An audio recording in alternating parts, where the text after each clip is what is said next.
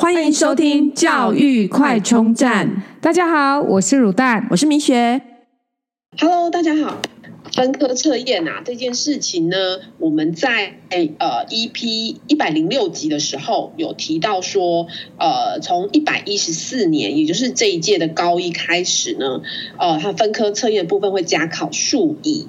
那最新的消息是，大考中心呢也在研议说，哎，那国文跟英文要不要也考这样子？对啊，很多的教育团体家长都在提出讨论。那我们先来说说加考数语这件事情哦。其实加考数语这件事情呢，也讨论了很久。那在日前当然拍板定案嘛，只是说那个考试范围在五月份，呃，大考中心有公布这个一百一十四年要加考数语的范围哦。这个范围呢？呃，因为我我后来去看哦，才发现，哎，现在的这个呃，等于是社会组的数学，其实要学到微积分，在高三的时候要学到微积分，而这个加考数语的范围就是包含微积分。再来讲一下这个呃，就是数乙这个一百一分科测验加考数语的范围哦，等于是考呃。高一、高二、高三的范围。那各位听到这里，如果没有听不了解这个什么数 A、数 B、数甲、数乙的哈，可能头很昏这样子。那我们就再来解释一下什么是数 A、数 B、数甲、数乙哦。就是说，在我们以前那个年代呢，分成社会组的数学跟自然组的数学嘛。那社会组数学当然想就比较简单，呃，自然组的数学就是比较难的。那现在呢，就分成就是数 A 跟数 B，然后数 A 呢是高一高二的范围，数 B 也是高一高二的范围，只是说数 A 就是属于叫做呃高需求的数学，就等于就是自然组数学啊，嗯，数 B 就是低需求数学，就是社会组的数学这样。那可是呢，到了高三。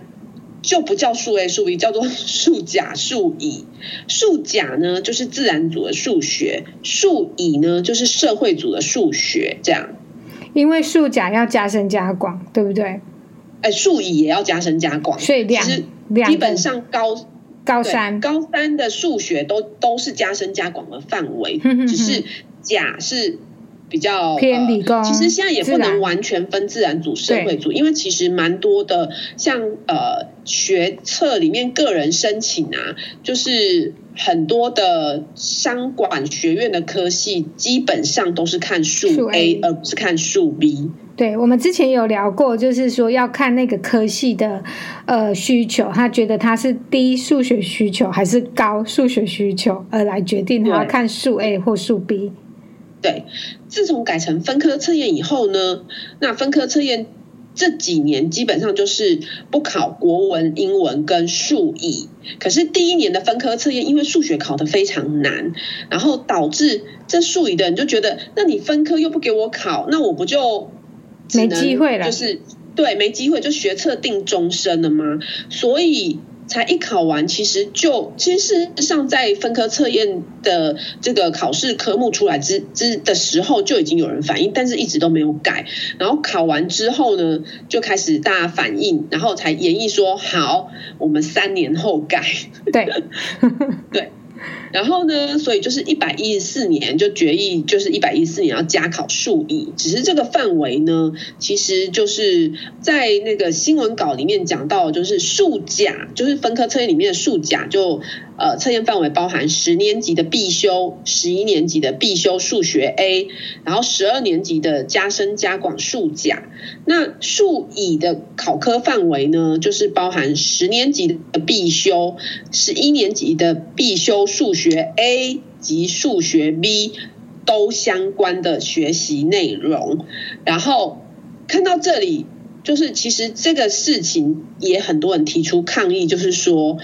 哎，你既然是考数乙，那你不是应该都是考数高一高二的数 B 加高三的数乙吗？为什么你数乙的考科范围还要考到数 A？对呀、啊，为什么他要跨考这么多？对，不懂，我也不懂为什么。哦，其实全教会本来就有提出，就是呃说这样子，那不是大家干脆全部都去修数 A 就好，像没人要修数 B 啦。就是那这样分数 A 数 B 有什么意义吗？但是就是有些人他就是低数学需求啊，他就不需要学到这么精啊，对不对？对，然后结果你数乙还要考到数 A，呃，数 A 数 B 的数 A 的东西，那又打回原点了，呃、不懂，对，又打回原点了，对，对，那就不要分就好了，对，对不对？对对对，好，所以这是一个争议的范围哦。嗯，但是呢，这个新闻稿里面又提到说啊，那本中心未来将是高中十一年级教学现场情况，是否微调数学乙数乙的考科的十一年级测验内容，就会再再再讨论就对了。那我觉得这是把学生都当白老鼠吗？你你今天那个高中选课，你要选数 A 数 B，那个是一刚开始就选了啊。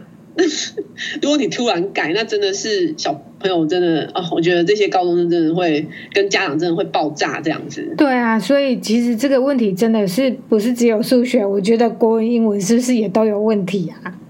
对，那现在就是说，呃。大考中心就说：“哦，那因为很多人反映说，那你数乙都加考，为什么不顺便加考国文跟英文？没错，我也要再考一次的机会，对不对？对，大考中心就说：哦，我们那我们可能有三个方案在讨论中。第一个叫做挑着考，因为呃，国文的高三呢有四门选修课，那就是分科测验挑两门来考。可是你挑两门来考的话，那是不是？”这四门其实学校只会开这两门，那其实另外两门就不用开了嘛。对啊，就是要考试，大家才会准备，然后不考就不准备，这好像真的是人之常情啊。对啊，然后第二个方案就是说呢，啊，那我们就是那考四门都考，可是。选两科让学生选考，嗯哼，然后想说选两科，那那不就真的很碰运气嘛？如果这四四个刚好有两个是比较简单，你选到都两个简单，那怎么去比较大家的差，就是分数这样子？对啊，所以那个。招联会也宣布说，也在讲说，这真的要把试题化的那个难易要等化，真的是非常难的一件事情，对不对？对啊，所以感觉也这件事情也做不到。是。那第三个方案呢，就是呃，考高中第一到第五学期的内容，也就是说，国文、英文的考试范围跟学测一模一样。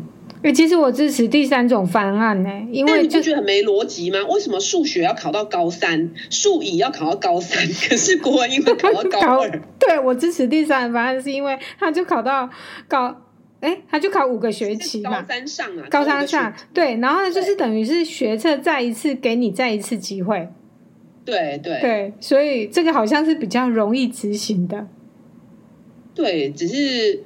不知道，我只是觉得好像现在教育真的真的很没有长远的规划，想到什么做什么，然后做错了也要等三年后才能改。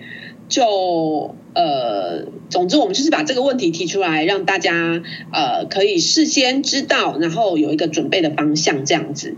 对啊，所以我们真的是知道哦，越多就会觉得说，哎，真的都是。很临时，然后他们也没有去想说，而且他还说什么家长有更好的方法，各界有更好的方法可以提出来啊，但是提出来也没有因此而改啊，还是照你的方法啊，对，然后还要再实验三年，对不对？对啊，那。今年呢、啊，其实据说今年呢，呃，要总分分发，因为呃，今年的个人申请的部分呢，其实也蛮多人放弃的，嗯，所以呢，这个名额缺额的部分呢，就会回流到分科测验，是的，也就是说。我们呃，就是学测考完之后走个人申请嘛，申请完之后啊，有些人对自己申请的学校不满意，所以决定要走分科，就七月的分科测验。那分科测验就是采用就是分发入学，所以这个分发入学的比例呢，今年从二十四 percent 提升到四十一 percent。所以你看哦，四十一 percent 的话，这样代表的是很多呃，这个分科的名额。变多了，对啊，因为参加的人也变多了，是，就反而他其实一样，就是还是竞争啊，嗯、对不对？因为他参加人多，名额多，一样录取率就还是也没有，因为录取会提高啊，对不对？但你要想哦，这样代表什么？代表哦，其实会不会最后这个比例越来越高？干脆大家都走分科了啊。对啊，因为你知道以前的 跟联考有什么两样？对啊，以前的理想就个人申请占五十趴嘛，然后特殊选才是五趴，然后繁星推荐十五趴，然后分科这件事占三十，结果今年已经。到达四十一 percent，因为大家就是想要简单的直接分发，嗯、不想要学测加学习历程，对不对？对呀、啊，因为觉得太麻烦了。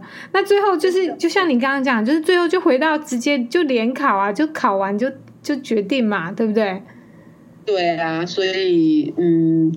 就其实数字会说话啦，对对对对对，然后就是反映大家的需的想法跟需求，对啊，对，因为我们就会反映在 A 群嘛，我们就是做做那样的选择，对，对，好，这是我们今天聊的，就这边。如果你喜欢我们的节目，记得订阅并持续收听我们的节目，也欢迎大家到我们的粉丝专业留言与分享哦。教育快充站，下次再见喽，拜拜。